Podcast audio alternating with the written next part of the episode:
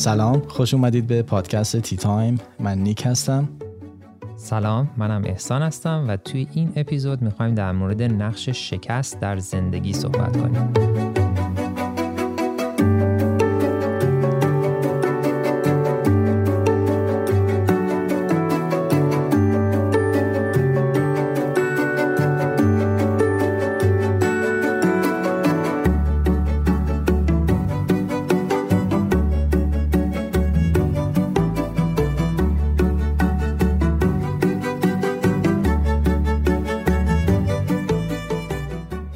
سلام احسان. امیدوارم حالت خوب باشه.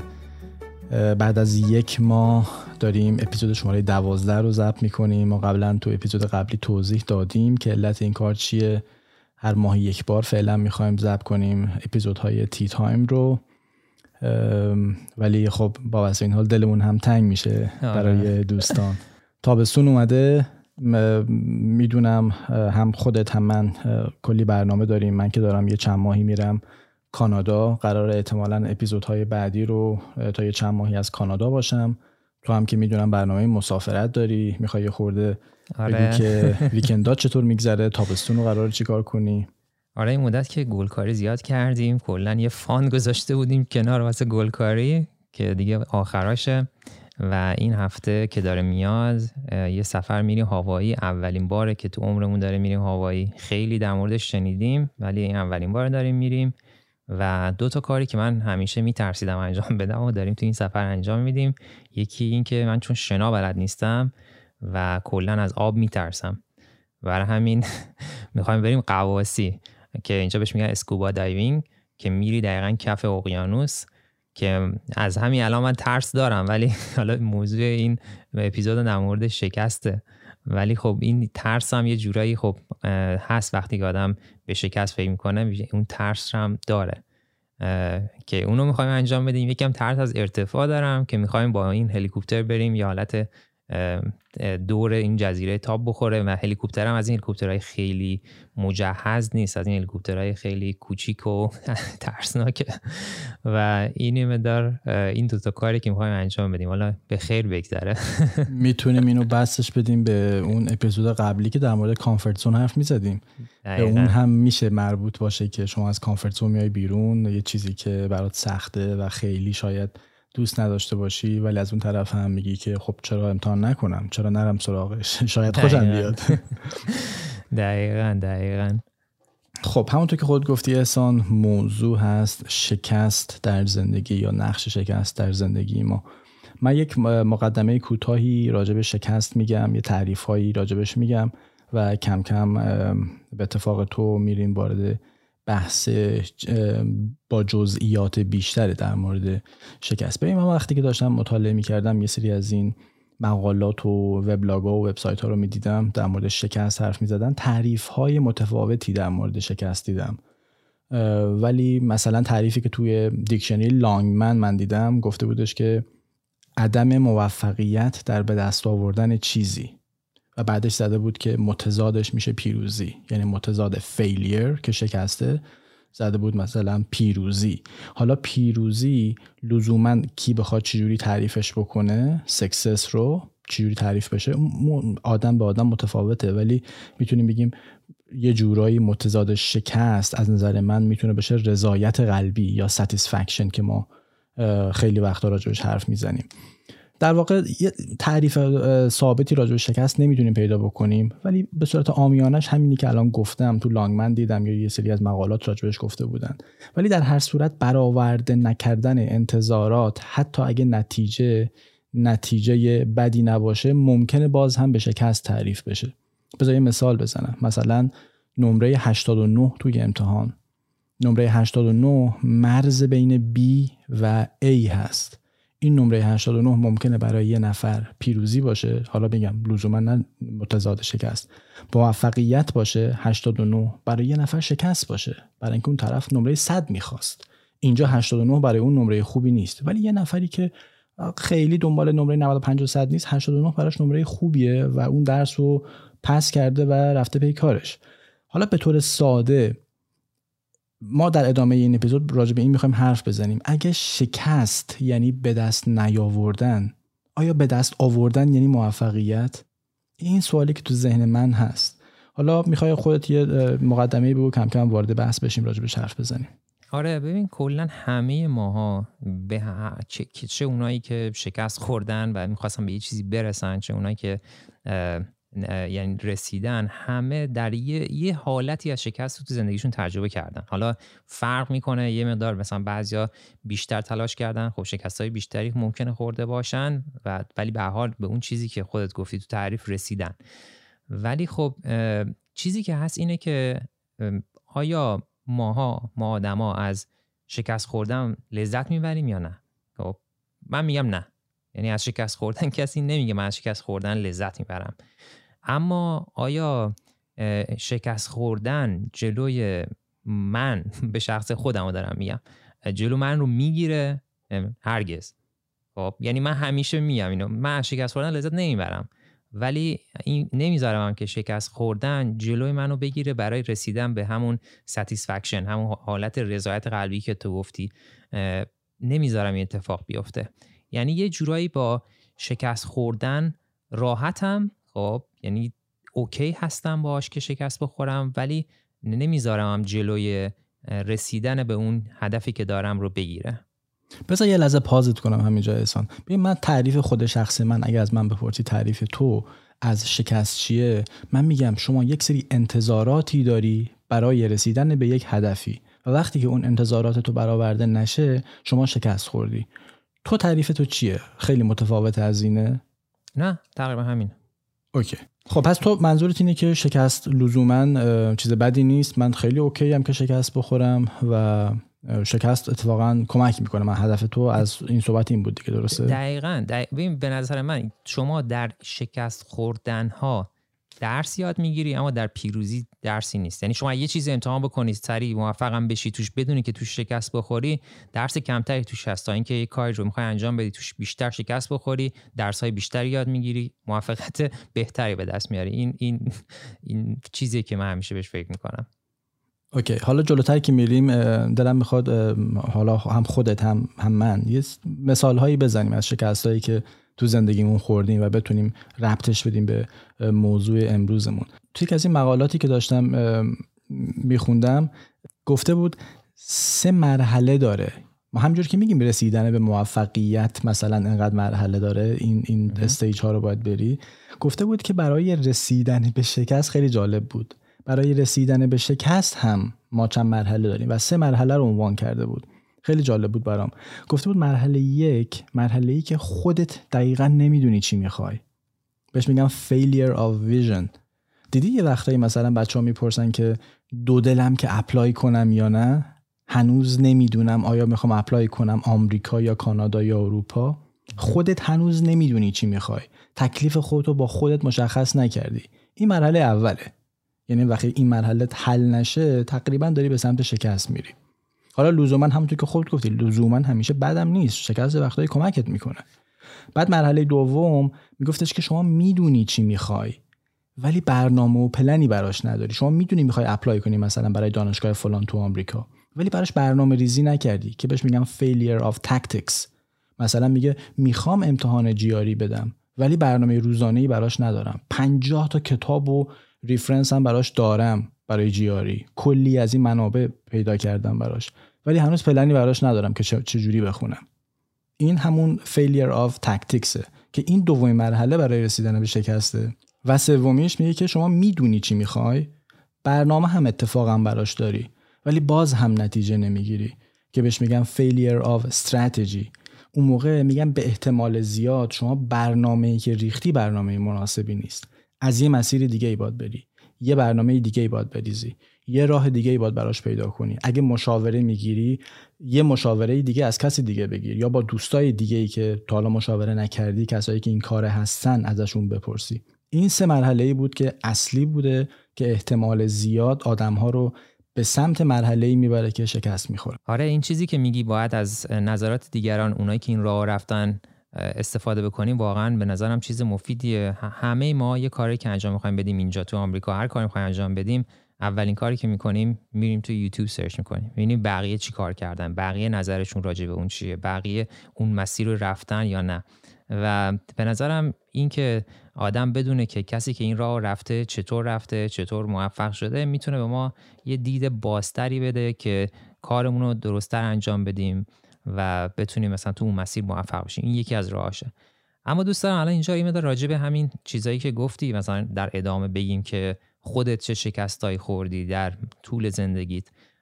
اگه بخوام برگردم یه به دوران خیلی عقبتر از فکر کنم همه ماها اونایی که از ایران و حال امتحان کنکور دادن کنکور حالا اگه کنکور رو قبول شدن که هیچ با دفعه اول ولی اگه کنکور رو قبول نشدن اولین شکست به نظر من همون شکست کنکوره. یعنی پشت کنکوری میگن اصطلاحا بهشون که منم خودم همونطوری بودم. من سال 80 تقریبا رتبه 3600 خورده ای شد رتبم و قبول نشدم و یک سال پشت کنکور بودم.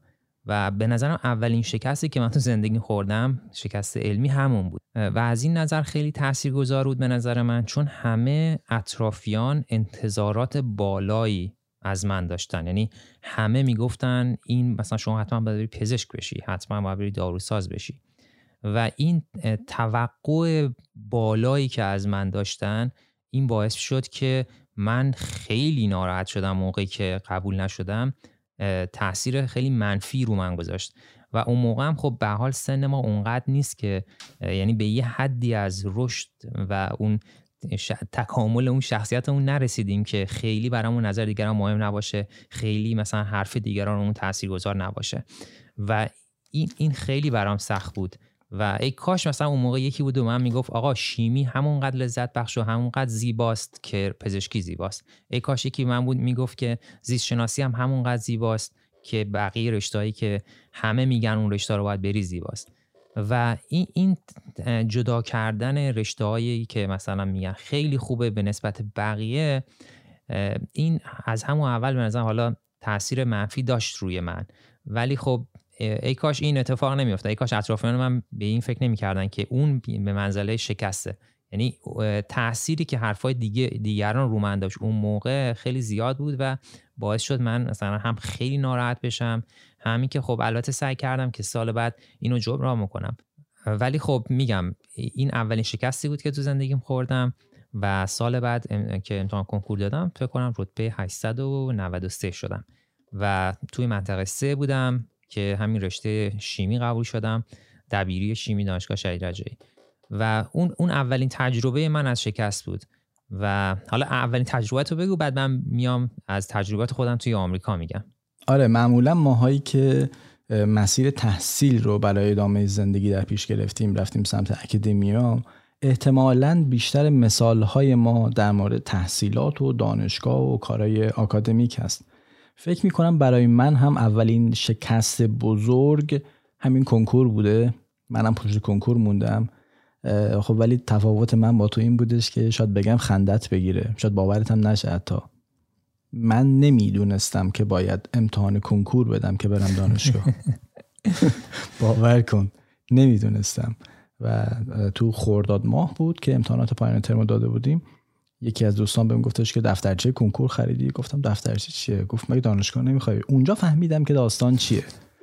و در نهایت هم که دیگه خودم در جریان دیگه. من دانشگاه آزاد رفتم در نهایت. یعنی فکر می‌کنم اولین شکست من شکست بزرگ اونجا بوده. ولی خب خوشبختانه حالا مسیر زندگی من به نوعی بودش که بیشتر شکست هایی که من در گذشته خوردم رو به نوعی بعدا جبران کردم. یعنی مثلا یکی از بزرگترین شکست هایی که خودم قائلم برای خودم اینه که من درس زبان انگلیسی رو دانشگاه با ده یازده پاس شدم. شاید باورت نشه. زبان انگلیسی که الان من تو آمریکا دارم ازش استفاده می‌کنم تو فکر کنم ترم یک دو دانشگاه بود. با ده یازده اینا پاس شدم. خب بعد جبران کردم. ولی خب در اون مقطع به نظرم جز شکست های من بوده. یا خیلی خیلی چیزهای دیگه امتحانهای دیگه نمی‌دونم پروژه های دیگه. ولی در نهایت مهم اینه که شما چطور یاد بگیری از اون شکست که خوردی چطور بتونی جبرانش کنی و حالا تو ادامه بده برنامه هایی که شکست هایی که تو آمریکا داشتی. ولی در نهایت می‌خوام بگم که اگر شما یاد بگیری ازش استفاده کنی به عنوان پیروزی می‌تونه تلقی بشه. آره من خب موقع apply کردن هم به حال همه ما این شکست رو تجربه کردیم. یه دانشگاهی رو apply کردیم که فکر می‌کردیم پذیرش می‌گیریم ولی پذیرش نگرفتیم. و این اتفاق برای من افتاد. من دانشگاهی که apply کردم 15 تا همیشه گفتم. 15 تا دانشگاه بوده که apply کردم. 10 تا رو reject شدم. 5 تا پذیرش گرفتم. ولی حتی اونایی که من reject شدم هم خیلیشون سطح پایینتری داشتن. یعنی من از دانشگاه سطح بالاتر پذیرش گرفتم از دانشگاه سطح پایینتر reject شدم. و این خیلی بستگی داره که اون سالی که شما apply می‌کنید چه کسای دیگه هستن که دارن apply می‌کنن. به فاکتورهای خیلی زیادی بستگی داره نه که فقط اون. می‌خوام اینو بگم که خب حالا اونو اون خیلی برام ناراحت کننده نبود. ولی وقتی که اومدم آمریکا یک سری award ها یه سری جوایزی هست که هر ترم شما می‌تونید apply بکنید براشون و اینا رو بگیرید. حالا از دپارتمان به دپارتمان دیگه متفاوته. ما هم توی دپارتمان شیمی دانشگاه فلوریدا از این جوایز زیاد داشتیم. و منم خب هر semester ی که می‌شد apply می‌کردم برای اینا و reject می‌شدم و خیلی برام عجیب بود. می‌گفتم ای مثلا من الان تمام اتف... چیزهایی که فکر می‌کردم دارم رو می نوشتم چون باید statement بنویسین یه حالت که چرا مثلا این جایزه شما باید بگیرین چرا فکر می‌کنین جایزه شما مستحق این جایزه هستین. یکی اون و یه سری هم خب به حال یه سری research progress هست که ببینین research شما چقدر پیشرفت کرده اونو باید ارائه بدین و یک سری داستانا به این صورت. و خب میگم جوایز مختلفی هست. اولین جایزه که من apply کردم و فکر می‌کردم می‌تونم بگیرم یه جایزه بود به نام 3 minute thesis یعنی سه دقیقه شما برید روی stage راجع به تزتون صحبت بکنید تز دکتراتون. که اسمش هست 3MT Award. اگه گوگل کنید میاره حتما. و اینو من رفتم اونجا. خب این reject شدم. اولین reject ی بود شدم. و بعد از اون یه جایزه دیگه بود به نام Battiste Award که در مورد سنتز بود. دپارتمان اون این جایزه رو به بهترین کسی که یک روش سنتز برای ماده ارائه می‌داد می‌داد که اونم باز reject شدم. یک دوباره جایزه دیگه بود به نام Eastman Student Research Award همچین چیزی بود که یادم اونم reject شدم. و یه جایزه بود به نام Jones Award که به کسی که خلاقانه ترین روش سنتز رو برای یک ماده ارائه بده یعنی حالت پروپوزال بنویسه به اون می‌دادن که اونم باز reject شدم. و یک جایزه دیگه بود به نام Tarrant Award که یه جایزه ای که شما اون پول سه ماه تابستون تو می‌تونستی از طریق RA بگیری اگه این جایزه رو می‌گرفتی که اونم باز reject شدم. این تا الان کلی reject داشتم. اما همین جایزه آخری که گفتم رو من سال 2018 که apply کردم reject شدم ولی سال 2019 گرفتمش. دقیقا همون جایزه ای که reject شدم رو دوباره تونستم یعنی دوباره apply کردم. یعنی میگم اینجوری نبود که بگم اگه الان reject شدم دیگه نباید apply بکنم. دیگه دیگه تمامه. دیگه من نمی‌تونم این جایزه رو بگیرم. من همیشه گفتم هرچی شما تاسو بیشتر بندازی احتمال جفت شیش اومدن بیشتره. هرچی بیشتر apply بکنی شانس پذیرشت هم میره بالاتر. خب این حالا از بحث شانسش. اما خب سعی می‌کردم ببینم چه اشتباهاتی کردم توی دفعه اولی که apply کردم. چه چیزایی رو باید بیشتر توضیح می‌دادم ارائه می‌دادم که اینجا این کار انجام ندادم. برای همین سعی می‌کردم یه مدار خودم رو میگم. در همون همون حرفی که می‌زنم که در شکست درس بیشتری است و در پیروزی من میومدم چیزایی که یاد گرفتم و اصلاح می‌کردم و دوباره apply می‌کردم. اینجوری نبود که self rejection کنم و این جمله خیلی این کلمه self rejection خیلی خیلی مهمه. من خیلی ها رو می‌دونم که این کار رو می‌کنن. یعنی میگم من در این حد نیستم که برای این جایزه apply کنم. من در این حد نیستم که برای این دانشگاه apply کنم. من در این حد نیستم که این ساز رو یاد بگیرم. این این کارها رو بکنم. به این میگن self rejection اینی که خودتون خودتون رو باور ندارید. خودتون خودتون رو reject می‌کنید و اون کار رو اصلا شروع نمی‌کنید. و این, این میگم لیست جوایز واقعا زیاد. من تقریبا فکر کنم 6 تا از جوایزی که apply کردم در طول دوران تحصیلم توی دانشگاه فلوریدا reject شدم. 4 تا رو گرفتم. یعنی تقریبا از این 10 تا 6 تا reject 4 تا گرفتم. حالا نیک تو خودت از شکستایی که در طول تحصیل توی آمریکا داشتی هم می‌تونی برام بگی اینجا؟ آره حتما.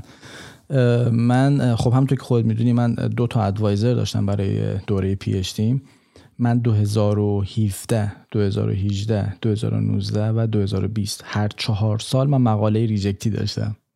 یعنی پشت هم ولی مقاله هاش متفاوت بودن. می‌خوام بگم که مقاله‌ای که نهایتا مقالاتی که من برای دوره PhD م چاپ کردم بعضیشون یک یا دو بار reject شده بودن. ولی در نهایت 2020 من تو کل دپارتمان computer science تو دانشگاهمون تنها دانشجویی بودم که بیشتر از چهار تا مقاله چاپ کرده بودم. هیچ مقاله هیچ دانشجوی در واقع تو اون سال نبود که چهار تا مقاله داشته باشه. همشون مثلا یکی یا دوتا داشتن. ولی من بیشترین تعداد چاپ مقالات داشتم تو سال 2020 و 2019 هم یکی از مقالات من بهترین مقاله Springer شده بود تو اون کنفرانسی که من شرکت کرده بودم. و در حالی که همون paper من قبلا reject شده بود این خیلی جالبه. نکته مهمش اینجاست. اون paper زمانی که reject شده بود خب علت reject ی رو بهت میگن دیگه. میگن که به این دلیل به این دلیل این paper شما reject شده. اینجاش خیلی مهمه که شما چجوری استفاده می‌کنی از اون نکاتی که داورا به تو گفتن؟ گفتن اینجای کار تو ایراد داشته. همون ایرادا رو نوعی برطرف کردم که دیگه بهترین شده بود. و خود استاد منم انقدر دیگه راضی بود که گفتش که میفرستیم به این کنفرانس cyber security و نهایتا هم جز بهترین پیپرها شده بود تو اون کنفرانس. اتفاقات اینجوری زیاد میفته خیلی زیاد. ولی همونطور که خودت هم اول اپیزود گفتی مهم اینه که شما نبازی خودتو و ازش استفاده بکنی. در ادامه همین یه نکته دلم می‌خواد بگم. تو یکی از این مقالاتی که من میخوندم در مورد شکست نوشته بود که خود شکست به سه نوع اصلی تقسیم میشه. یعنی ما سه مدل شکست خوردن داریم. یه نوع از شکست هستش که بهش میگن شکست های قابل پیشگیری یعنی preventive failure بهش میگن.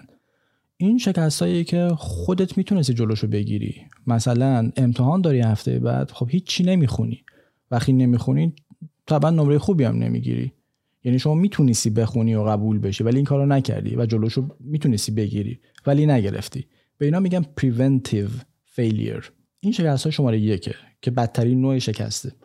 شکست شماره دو بهش میگن complex failure که شما در واقع دانش و مهارت لازم رو داری برای انجام اون کار. ولی عوامل درونی و بیرونی باعث میشن که اون کار به شکست نهایتا به شکست ختم بشه. مثال همین شرکت بوینگ که هواپیما سازی هست. یه هواپیمایی داره 737 مکس. چند سال اخیر یادت هست یا نه. آره. چندین بار. سانحه رخ داد برای همین نوع از هواپیما. ببین شرکت بوینگ تمام دانش و مهارت رو داره برای هواپیما سازی ولی یه سری اتفاقاتی که هیچ وقت بهشون فکر نمی‌کردن حالا یا درونی بوده یا بر یا بیرونی حالا اتفاقاتی که تو انجین اون هواپیما می‌تونه پیش بیاد باعث میشه که اون پروژه به شکست منجر بشه. این نوع شماره دوه که در واقع غیر قابل پیشگیریه مگر اینکه شما دوباره بری برگردی مطالعه کنی علت اصلی اون شکست رو یا روتکاز بهش میگن. روتکاز رو بیاری در بیاری و مطالعه کنی و بهترش کنی. و نوع سوم شکست که خیلی جالب بود برام هیچ وقت نشنیده بودم بهش میگن شکست هوشمند یا intelligent failure. بعد مثالش این بوده که شما تو سیلیکون ولی می‌بینی که خیلی از این استارتاپ ها و این شرکت ها هستن که می‌خوان یه پروژه‌ای دارن یه پلنی دارن می‌دونن هم که احتمال اینکه به شکست منجر بشه خیلی زیاده. ولی انقدر هی تست می‌کنن هی خراب می‌کنن هی تست می‌کنن هی خراب می‌کنن تا نهایتا به نتیجه برسن. که این نوع شکست می‌گفت بهترین نوع شکست خوردنه. که چون می‌دونن نهایتا به نتیجه به یه نتیجه خیلی خوب و قابل قبولی می‌رسن این خیلی اتفاقا اپریشیت هم میشه خیلی توجه هم میشه به نوع مثبتش به اینجور شکست ها یه مثال از خودم بخوام بزنم. به من زمانی که میرم توی این باشگاه دانشگاه برای ورزش قسمتی که زمین بسکتبال و والیباله طبقه دومش دور تا دور شما می‌تونی بری بدوی یعنی از بالا هم پایین شما می‌بینی ولی یه بندازه مثلا یه پنج متر دور تا دورش یه طبقه دوی درست کردن که شما می‌تونی دور اون ورزشگاه بدوی در واقع. و ده دور دویدن برابر با یک مایل. من زمانی که می‌خواستم شروع کنم به دویدن یعنی روز اولم داشتم شروع می‌کردم می‌دونستم گل ده دوره یعنی شما یک مایل باید بدوی ولی چون روز اولم بود من گل رو گذاشتم برای سه تا چهار دور. برای اینکه روز اوله بدنت هنوز خامه. هنوز شما انقدر آمادگی نداری. از سه دور یا چهار دور شروع می‌کنم. روز اول سه دور روز دوم سوم چهارم هم احتمالا همین سه چهار دور. هفته بعد میبرمش تو دوری مثلا 5 6 دور. به مرور کم کم یعنی هر کدوم از این روزهایی که من میرم ورزش می‌کنم در واقع گل اون یه مایل است. ولی خب من که یه مایل نرسیدم. یه جوری شکسته. ولی شکست هوشمندانه است. شما می‌دونی که به مرور می‌تونی خودتو برسونی به یک مایل که برابر با همون ده دور میشه. و این مثالی بود که از خودم می‌تونستم بزنم راجبه این موضوع. یه جایی میخوندم دکتر عبدالکمال من خودم اسمش رو باور کن نشنیده بودم هیچ وقت. ایشون مثل اینکه رئیس جمهور سابق هند بوده 2002 تا نمی‌دونم 2007 چنین چیزی من خونده بودم تو یکی از مقالات. میگفتش که خیلی این جمله رو من دوست دارم. میگفتش که اولین قدم برای یادگیری یعنی شکست. یعنی زمانی که شما شکست می‌خوری بدون که توی قدم های اول برای یادگیری هستی. این خیلی تعریف زیباییه به نظر من. یعنی وقتی شما شکست می‌خوری در, در مرحله یادگیری هستی اتفاقا. کوتاه نه یا ادامه بده. و اینکه ما همیشه شنیدیم دیگه میگن شکست پل پیروزیه. شاید خیلی دیگه کلیشه ای شده باشه این جمله. ولی در حقیق... ولی حقیقت داره. یعنی روی شما روی پروسه یادگیری هستی در واقع ولی داری شکست می‌خوری. این شکست ها باید انقدر تکرار بشه تا نهایتا شما به نتیجه برسی. و یه جمله قشنگم از دنزل واشنگتن شنیده بودم که می‌گفت اگه من قرار بیفتم دلم می‌خواد رو به جلو بیفتم نه رو به عقب. بعد در ادامهش میگفتش که if you don't fail you are not even trying. میگه کسایی که هیچ شکست نخوردن یا میگن ما شکست نمی‌خوریم کسایی هستن که هیچ وقت سعی نکردن اتفاقا هیچ وقت به سمتش نرفتن هیچ وقت انجام ندادن اون کارو بنابراین شکست هم نخوردن. یعنی اینجا شما متوجه میشه که شکست خوردن بخشی از کاره بخشی از زندگیه و باید بپذیریمش. دقیقا همینطوری که میگی این حالتی که گفت اون حرفی که زدی در مورد همین شکست اینه که واقعا اینکه با شکست خوردن راحت باشیم. یعنی در یه جمله میشه این. یعنی راحت باشیم یا می‌دونیم که داریم شکست می‌خوریم. و اون شکست هوشمندانه که گفتی یعنی می‌دونی که داری می‌خوای شکست بخوری اما انجامش میدی در واقع حالا اگه بخوام همین یه مثال از همین باشگاه رفتن رو بگم خیلی وقتی که میرن باشگاه وزنه می‌زنن دیگه. خب وزنه رو می‌زنی و بعد میگی اوکی من الان این برام راحت بود. اما به مرور زمان یاد می‌گیری که مثلا وزنه ها رو جوری انتخاب بکنی که اون چند مثلا چند یه ست آخر رو سختتر بتونی بزنی نتونی بزنی در واقع آخرها رو. چرا؟ چون داری خودت رو می‌بری به لبه مرزی که دیگه از اونجا به بعد دیگه شکست خواهی خورد و نمی‌تونی. خب؟ و اینو پیش می‌بری تا اون مرز شکست. ولی بعد یه مدت بدنتون عادت می‌کنه. در واقع اداپت میشه با اون وزنی که داری می‌زنی و اون وزنه رو بعد یه مدت می‌تونی دوباره بزنی و دوباره هفته بعد دوباره یه مقدار اون مرز رو می‌بری جابجا می‌کنی. و این این اتفاق دقیقا همینه. این که شما می‌برین خودتون رو تا اون لبه مرزی که می‌دونید شکست می‌خورید ولی دوباره بدنتون عادت می‌کنه و این کار رو تکرار می‌کنید. در واقع تو زندگی هم همینه. شما هر موقع که شکست می‌خورید در واقع دارید اون مرزه رو یه مقدار می‌برید جلوتر تا اینکه برسید به اون چیزی که مد نظرتونه. یه نکته مهم اینه که ما تو جامعه ای که برنده شدن یعنی همه چیز مخصوصا ماها از بچگی دیدی که همیشه نمره 20 باید جایزه می‌گرفت. مثلا نمره 18 19 خوب نبوده. حالا نه لزوما برای من و تو برای خیلی ها تو جامعه که اینجوریه برنده شدن معنی یعنی خلاصه همه چیزه. یعنی شما برنده بشید در زندگی که آدم خیلی موفقی باشی شکست خوردن خیلی سخت و غیر قابل تحمل میشه. وقتی که از بچگی یاد ندادن که شکست خوردن جز جدایی ناپذیر زندگی ماست. خیلی سخت میشه شکست رو تحمل کرد. مایی که در طول چندین میلیون سال به این نقطه رسیدیم که الان هستیم حالا به قول بعضی ها اولوشن هست یا هر چیزی که هست چندین میلیون سال طول کشیده که ما به این نقطه برسیم. یعنی میلیاردها میلیارد بار شکست خوردیم و نتیجه شد اینی که الان هستیم. بنابراین نه تنها باید یاد بگیریم بلکه باید یاد هم بدیم که شکست جزی از زندگیه. و سرنخهای این شکست ها در واقع سرنخهای به دست آوردن پیروزی هن. حالا باز هم میگم اگر پیروزی مخالف یا متضاد اون باشه شکست باشه. اینکه همیشه میگیم هیچ وقت کوتاه نیا هیچ وقت گیواپ نکن دیدی همیشه میگم آقا کوتاه نیا ادامه بده شما می‌رسی.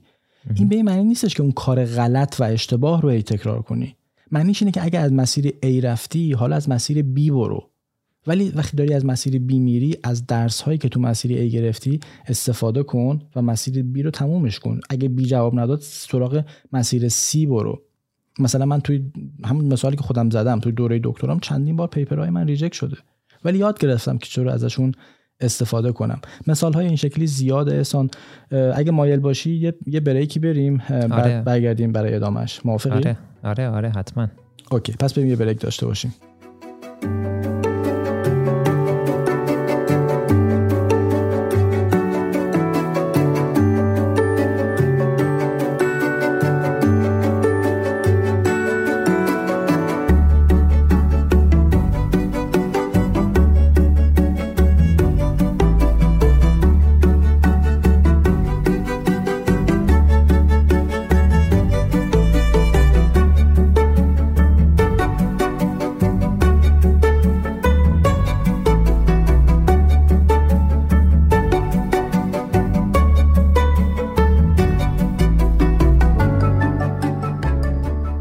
احسان قبل break داشتم راجع به این صحبت می‌کردم که ما نه تنها باید یاد بگیریم بلکه باید به دیگران هم یاد بدیم که شکست بخشی از زندگیه و این ترک نکردن و give up نکردن مسیر خیلی مهمه که ما رو به مقصد برسونه. تو حرفی در تکمیل این صحبت ها داری؟ اگه نداری که برو بحث اصلی که خودت می‌خواستی راجبش حرف بزنی و صحبت کن. آره در مورد همین بحثی که میگی give up نکنید به نظر من همون همون حرفی که خودت زدی اینی که شما اگر داری یه کاری رو انجام میدی ولی خب نمی‌رسی به جواب دوباره همون رو داری تکرار می‌کنی بدون اینکه یک ذره خودت رو بهبود ببخشی. به نظرم این نکته که باید رعایت بکنیم. خیلی هم میگم من دارم یه کار رو انجام میدم. خیلی هم دارم انجام میدم. تلاشم هم زیاده. اما موفق نمیشم. باید ببینی که باید یه مدار سب کنی یه مدار برگردی ببینی که چه چیزی رو داری اشتباه انجام میدی. ممکنه شما با یک ذره بهبود بخشیدن توی یک قسمتی اون کار رو سریعتر انجام بدی.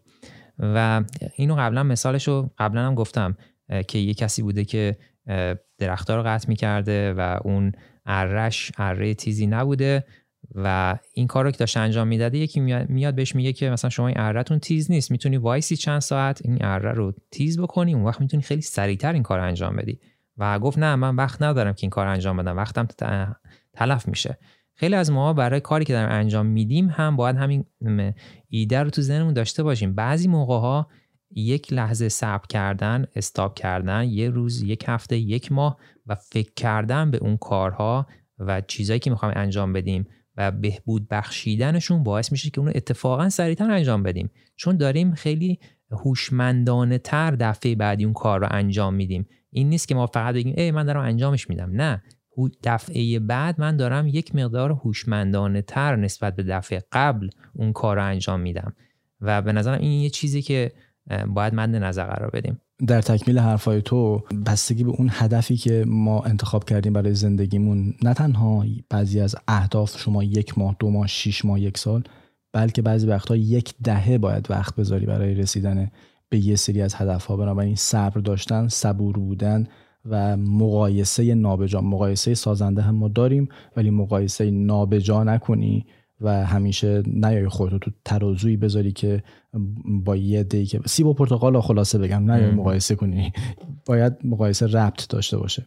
آره دقیقا. ما تو فکر کنم یکی از اپیزودها اینو, اینو گفتم که ما میایم حال حاضر زندگی خودمون رو با با نوک زندگی بقیه مقایسه می‌کنیم. یکی که مثلا از شما سنش بیشتره تجربه بیشتری داره موفقیت های بیشتری داشته. خودتون رو میایین با الان اون مقایسه می‌کنید. در صورتی که شما محصول در زمانید شما این مدار وقت بیشتری دارید که از تجربیاتی که اطرافتون هست بیشترین استفاده رو بکنید و بتونید نمیگم حتی مثل اون من بارها یادمه که به استاد رانما می‌گفتم که توی ایران به دکتر مرادی یادمه می‌گفتم که من مثلا می‌خوام خیلی خوب بشم مثل شما اینا رو خیلی خوب یاد بگیرم همیشه من می‌گفت تو باید از من بهتر بشی. نه اینکه مثل من بشی من که داریم. یک نفر مثل من هست. تو از من می‌خوام بهتر بشی استان همیشه یادم این جمله رو که بهم می‌گفت.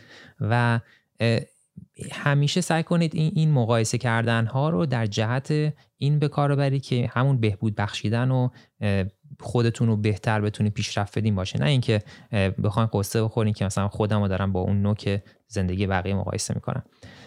یکی موضوع یکی هم می‌خوام حالا در مورد مدار مقاله و research و مقاله رو که گفتی می‌خوام در مورد research بگم الان اینجا یه ذره که ماها واقعا چقدر توی research شکست می‌خوریم و فکر می‌کنیم مثلا research اینجوری که شما میری تو آزمایشگاه سری کار انجام میدی یا کارگاه و حتما هم جواب می‌گیری. اما واقعا ذات research این نیست. ما همه ما می‌دونیم که واقعا ذات research اینجوری نیست. شما سالها روی یه پروژه داری کار می‌کنی ممکنه حتی اون پروژه اصلا جواب نده و, و ما ولی متاسفانه نمیشه چیزهایی که جواب نداده رو چاپ کرد به عنوان مقاله. من توی آزمایشگاهی کار می‌کردم حول و حوش 4 5 تا دفتر 2300 برگه بود که اینا رو تمام تو, تو هر برگه من یه واکنش می نوشتم و از اونا شاید کل مقالات منو جمع بکنی توی نصف یک یعنی نصف اون شاید 50 صفحه بشه کلا. اما من چندین دفتر دیگه داشتم که پر بودن از شکست. یعنی اون چیزهایی که واقعا نمی‌شد چاپش بکنی نمی‌شد جایی بنویسیش. و این یه چیز عادیه به نظرم. و این اینم مد نظرتون باشه که این پیروزی و رسیدن به اون هدف یه چیزی نیست که یک شب اتفاق بیفته. این یک پروسه که یه حالت اینو اتفاقا توی همون کتاب اتمیک هابیتس هم اینو گفته بود که یه پروسه که به صورت نمایی میره بالا. یعنی فکر نکنید در ازای همون مقدار کاری که دارید انجام می‌دید همونقدر هم موفقیت کسب می‌کنید. نه این یه پروسه که به مرور زمان زیاد میشه ولی خب یه جایی هست که اون اتفاق میفته و شما موفق میشین به اون چیزی که می‌خوایم برسین. ولی رابطه خطی بین این دوتا نیست. نه اینکه بگیم مثلا من امروز اینقدر دارم زبان می‌خونم پس همون قدر هم از الان چرا من نمی‌تونم انگلیسی حرف بزنم؟ این این نیست. اینجوری نیست که اینا با هم ارتباط کاملا مستقیم داشته باشن. اینا جمع میشن و در در دراز مدت تاثیرش رو شما خواهید دید. انقدر این شکست خوردنه مخصوصا تو دوره‌ای که شما دارید برای دکترات می‌خونی این استادهای راهنمای شما انقدر در طول سالها مواجه شدن با این شکست خوردن انقدر براشون عادی میشه. من یاد خاطره ای افتادم که یه پروژه‌ای بود داشتم انجام می‌دادم با اون استاد ادوایزرم که تو یه دپارتمان دیگه ای در واقع کار می‌کرد. تو دپارتمان computer science نبود.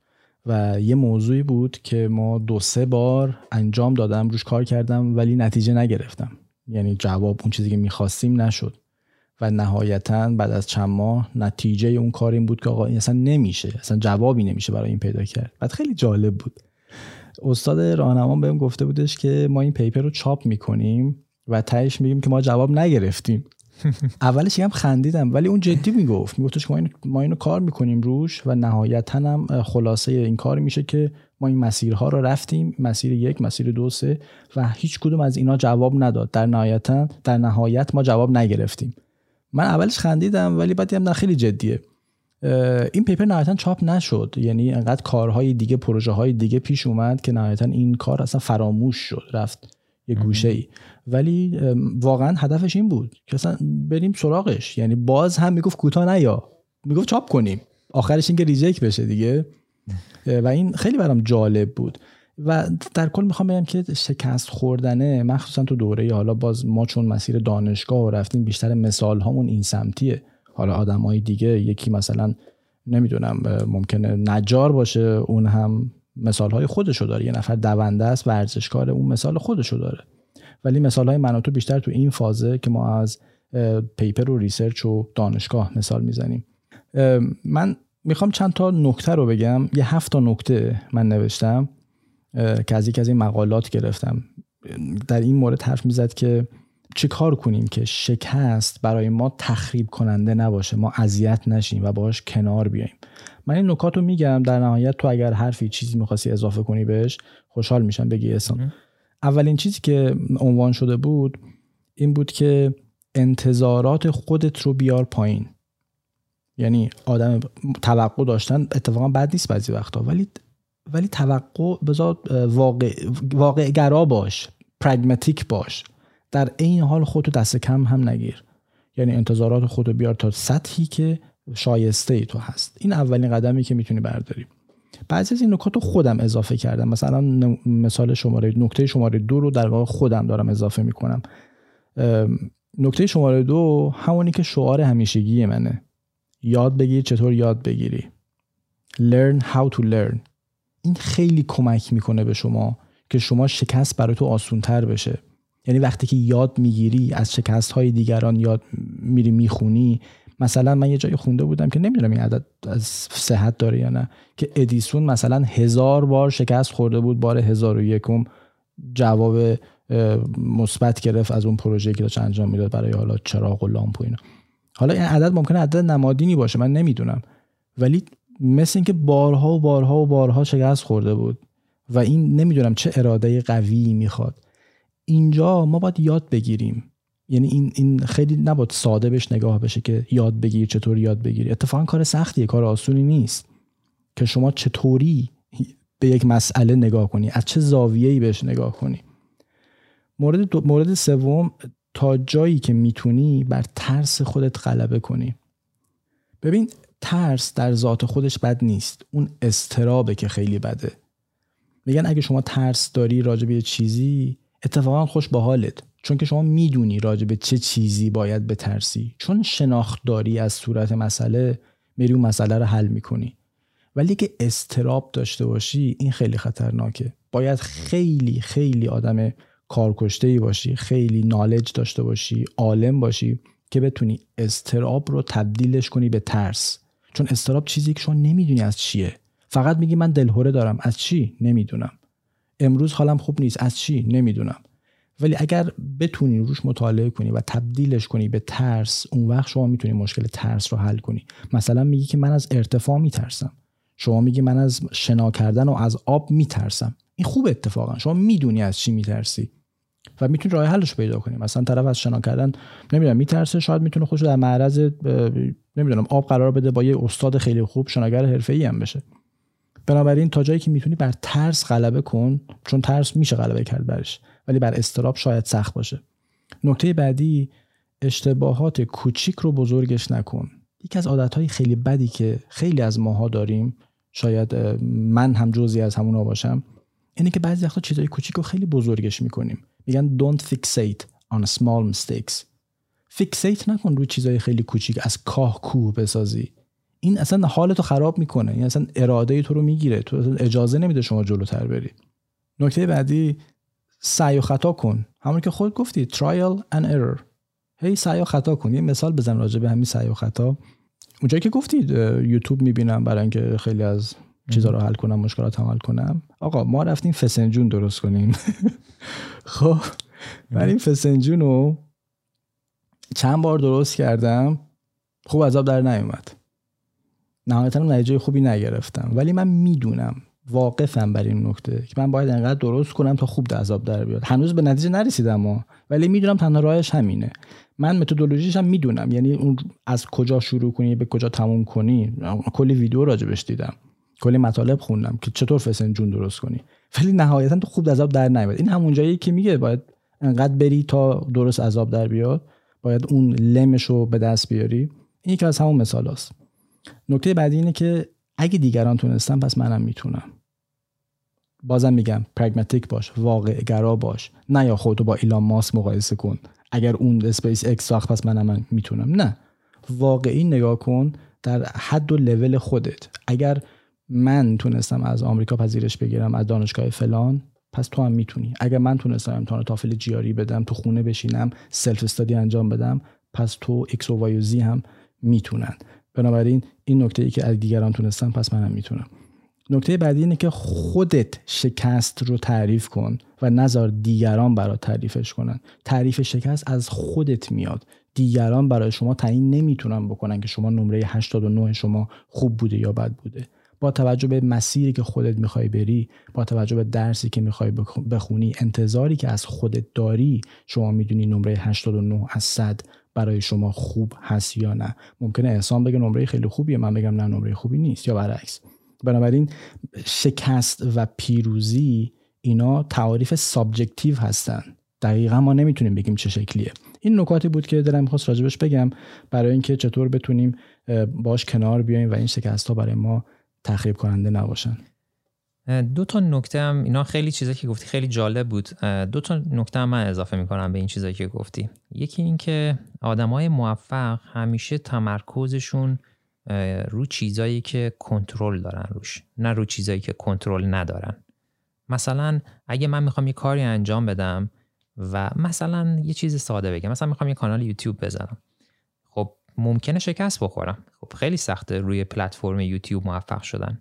و مخصوصا آدمایی که میگن خودم رو جلوی دوربین قرار بدم و شروع کنم به ضبط ویدیو و بذارم اونجا کسی نیاد نگاه بکنه. و این شکست می‌خورم همه هم دارم می‌بینن که شکست خوردم. این این چیزیه که همین حرفی که دارم می‌زنم. اگه اگه چیزی کنترلش دست شما نیست تمرکز روش نکنید. تمرکز کن رو چیزایی که کنترلش دست منه. چیزایی که کنترلش دست منه اینه که ویدیو خوبی بسازم محتوای خوبی تولید بکنم بذارم اونجا. بهترین محتوایی که می‌تونم تولید بکنم و بذارم اونجا. ولی چیزی که کنترلش دست من نیست اینه که کیا میان رو نگاه می‌کنن چند تا ویو می‌گیره چند نفر لایک می‌کنن اینا کنترلش دست من نیست. و تمرکزتون رو روی اینا نذارید. روی چیزایی بذارین که کنترلش دست شماست. حالا یه مثال بود اینو میشه تعمیم داد به خیلی از کارهای دیگه توی زندگی.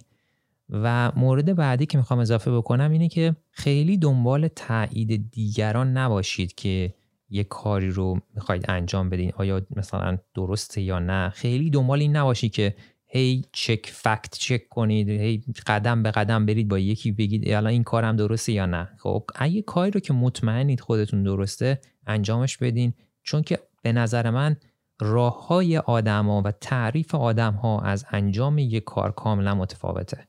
چیزی که من فکر می‌کنم به عنوان موفقیت می‌تونه باشه برای یکی دیگه ترس ایجاد می‌کنه و برای یک کسی دیگه ممکنه حتی شما رو بگی این کار رو نکن.